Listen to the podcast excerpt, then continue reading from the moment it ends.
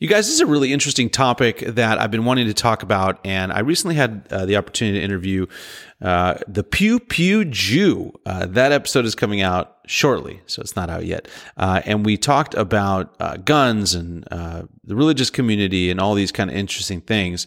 but one of the things that came out of that conversation that I thought was very, very interesting was that he is an Orthodox Jew, and as, as an Orthodox Jewish person, um, he on the Sabbath, which is Saturday, uh, basically cuts off all technology for his family, and that starts on Friday night at sundown and ends on Saturday night at sundown. And so for that day, what they do as a family is no technology, no TVs, no phones, none of that stuff. It's all gone. It's all put away. No checking it just for a minute or a second just to see what's going on. Not at all. And I found that to be a very interesting conversation about the things that they do as a family, what happens during that time, how their kids, he has four kids, how these kids deal with that. Because one of the things that in quite, uh, in, in full transparency, that we struggle with as a family is our kids and technology. Actually, all of us and technology, not just kids. I think everyone is addicted to their phones. A lot of people have become phone zombies walking around, staring into their phones. Uh, you know, people aren't looking where they're going. they're looking at their phones while they're driving. They're looking at their phones constantly at home and, and screens and all this stuff. And so the question is really, you know, what do we do, especially about the kids and limiting screen time. And this is something that we as a family have been uh, challenged with a lot. We've been thinking about it a lot. We always talk about it. It's definitely a source of frustration in our house. It's a source of, of agitation. It causes a lot of uh, arguments to, to be quite uh, honest with you guys, uh, because, you know, you want to get the kids off of the technology. You want them to be doing other things. Um, and at the same time, in our family, the thing that we talk about is, you know, look, we have amazing kids. Uh, we have great kids. Um, all of our kids are doing really well in school. They're doing well athletically. They have friends. Uh, they're in good shape. Uh, so, a lot of the issues that I read about with respect to screen time, we actually don't have. And so, you know, I was looking at some articles about screen time that said that on average, kids are spending about seven hours a day on screen time. If you can relate to this, by the way, you guys, uh, make sure you follow the show here. I talk about all kinds of interesting things. And so, kids are spending on average seven hours in front of their screens. That is way too much because the experts say that kids between eight years old and 18 years old should really be spending about two hours a day in front of their screens. Now, you know, two hours may sound like not that much, uh, but you know, the experts say that that is about the time that kids should be spending in front of their screens. Um, but the question that I have and kind of the conundrum that we're in is, you know, the reason that most people say that kids should not be spending that much time in front of screens is because it leads to things like obesity, overeating, they're snacking, um, you, you, know, depression. Uh, they don't have friends. They don't want to go outside and do things. Well, we don't, you know, have any of those issues at the house. But like I said, my kids, you know, not to toot our horn, but our kids are doing great in school. They are great, well-rounded kids. They have friends. They go outside and play. Uh, they do all of these other things. They're involved in sports um, and all of this other stuff. And so the issue really that we have is, you know, how do you balance uh, being, you know, good parents, making sure that your kids are uh, well rounded, doing all these other things, and then also not allowing them to just get completely bogged down in screen time. And, you know, when I look at my kids individually, because even though we have three, obviously they're all different when I look at my kids individually, my youngest one, uh, when he's on his screens, he is usually uh, watching educational videos on YouTube. He's very interested in planes. Now he's interested in guns because we're in Texas. And so he's, you know, he's interested in rockets and space and SpaceX and all these other things. And so he's usually watching videos about those kinds of things, which, you know, on the, on the spectrum of if you say, Hey, it, it, yes, it's screen time, but it's educational. It's not, you know, kind of mind numbing uh, scrolling, which we'll get to in a second. Uh, my my middle child, my daughter, uh, you know, she actually probably spends the least amount of time uh, in front of the screen. She uh, loves to paint and do art and all these other things, and and she goes to other classes and stuff like that. But you know, her screen time is probably uh, talking to her friends, being on the phone with their friends, uh, FaceTime, all of those kinds of things, which again, in, in the big scheme of things, probably not the worst thing.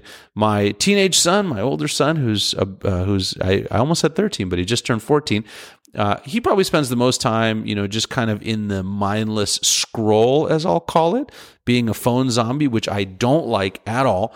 And that is something that we definitely want to limit. But then again, he also spends a lot of time playing video games with his friends, uh, you know, Fortnite and whatever else that they're playing, which I think is, you know, again, not as bad. It's really that mindless uh, scrolling, the the mind numbing stuff that I find to be really bad. That I want to limit as much as possible. But again, you know, in full transparency, just to admit it, they do spend way more than two hours a day on their screens. And so it's something that, you know, we're looking at. We're looking at monitoring. We're looking at, you know, maybe changing up what we do, having more family activities, more family game nights, things like that. But I am, you know, I am definitely curious, you know, if you're a parent, if you have a child, you know, what do you do about this? And I really don't want like the, uh, you know, the canned physician uh, response. Oh, well, two hours a day and that's it. Because that's not real life. I mean, we know what the kids are doing. We know that they're on there probably a little bit more. I think what they're doing on there is more important than how long they're on there.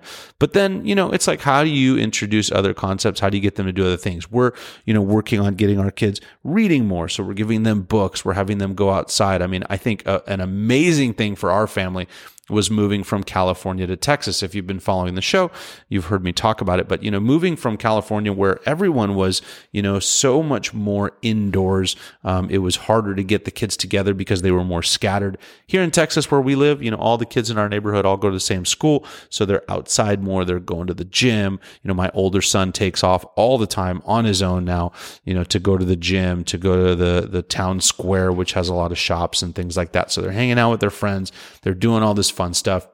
Here way more. We're doing more outdoor activities. We're going golfing. We're going to the gun range. We're going you know we just bought fishing stuff. We're going to do fishing.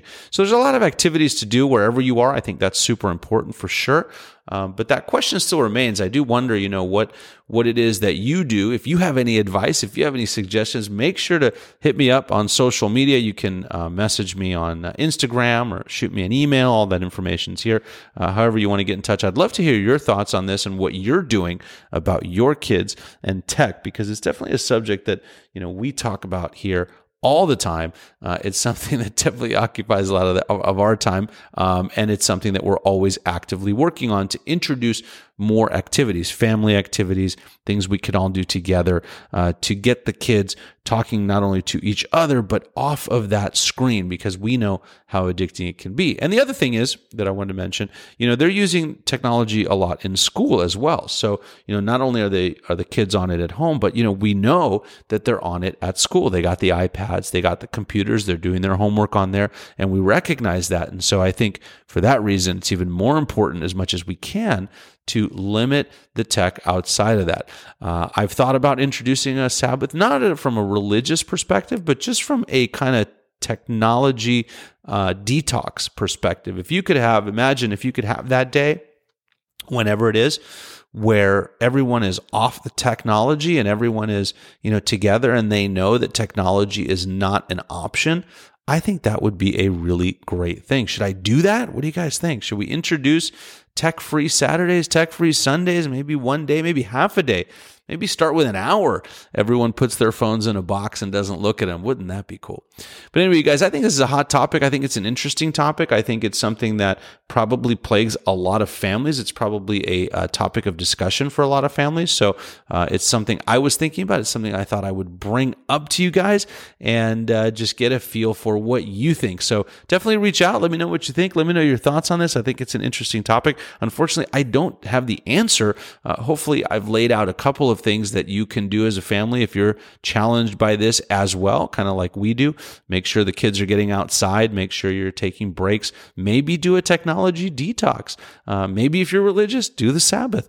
You don't have to be orthodox to do it. You could just implement that in your family. So, hope this is helpful for you guys. If you have tips and tricks and comments, make sure you let me know. And if you like this kind of stuff, make sure that you are following The Dima Show wherever you listen to podcasts. I'll catch you on the next episode.